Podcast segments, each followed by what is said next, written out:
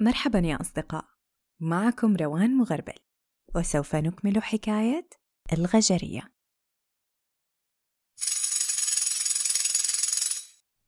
نظر إليها الرجل وقال إن ثمنها شاق عليك.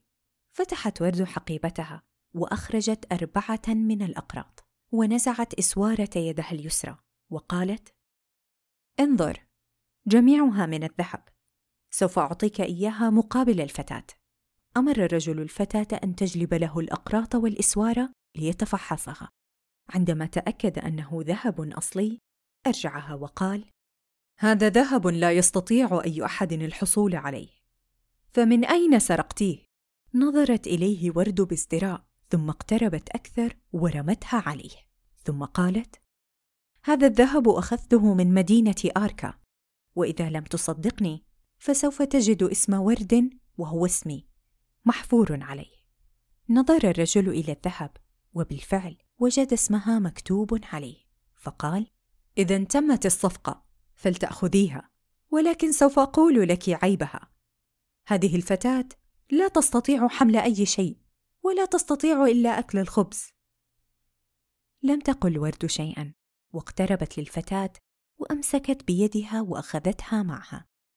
جمعت ورد أمتعتها ووضعتها على الحمارة وأركبت الفتاة واقتربت إلى قدميها وألبستها خلخالا ذو لون بني يشبه لون الطين.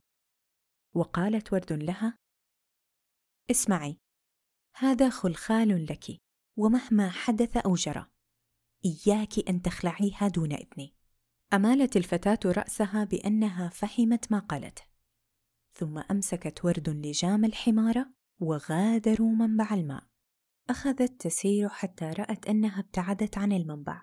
فقالت ورد مخاطبة الفتاة عند اقترابنا من القرية التالية يجب عليك إغمار قدميك التي ألبستها الخلخال بالماء قبل دخولنا.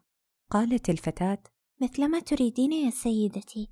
وقفت ورد ونظرت إليها بحدة وقالت إياك أن تلفظي كلمة سيد أو سيدة يا أرادت ورد أن تناديها باسمها لكنها لم تعرفه فقالت انتظري قليلا أنت لم تخبريني باسمك ما اسمك يا فتاة؟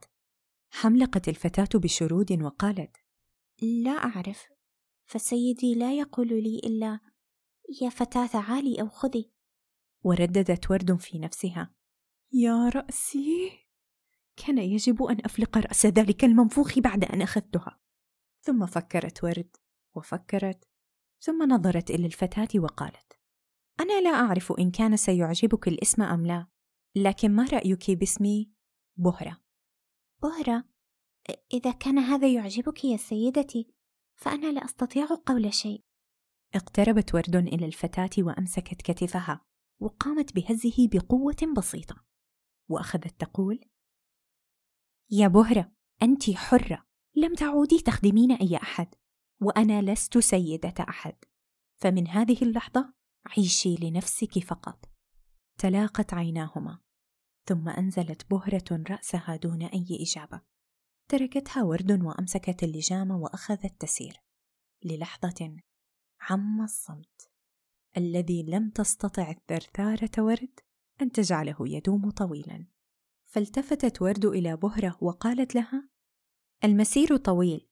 ولا يستحضر في عقلي أي من الشعر فما رأيك أن أحكي لك قصة؟ أجابتها بهرة بالموافقة. عندها؟ تنحنحت ورد. وأعدلت وقفتها وبدأت بسرد قصتها فقالت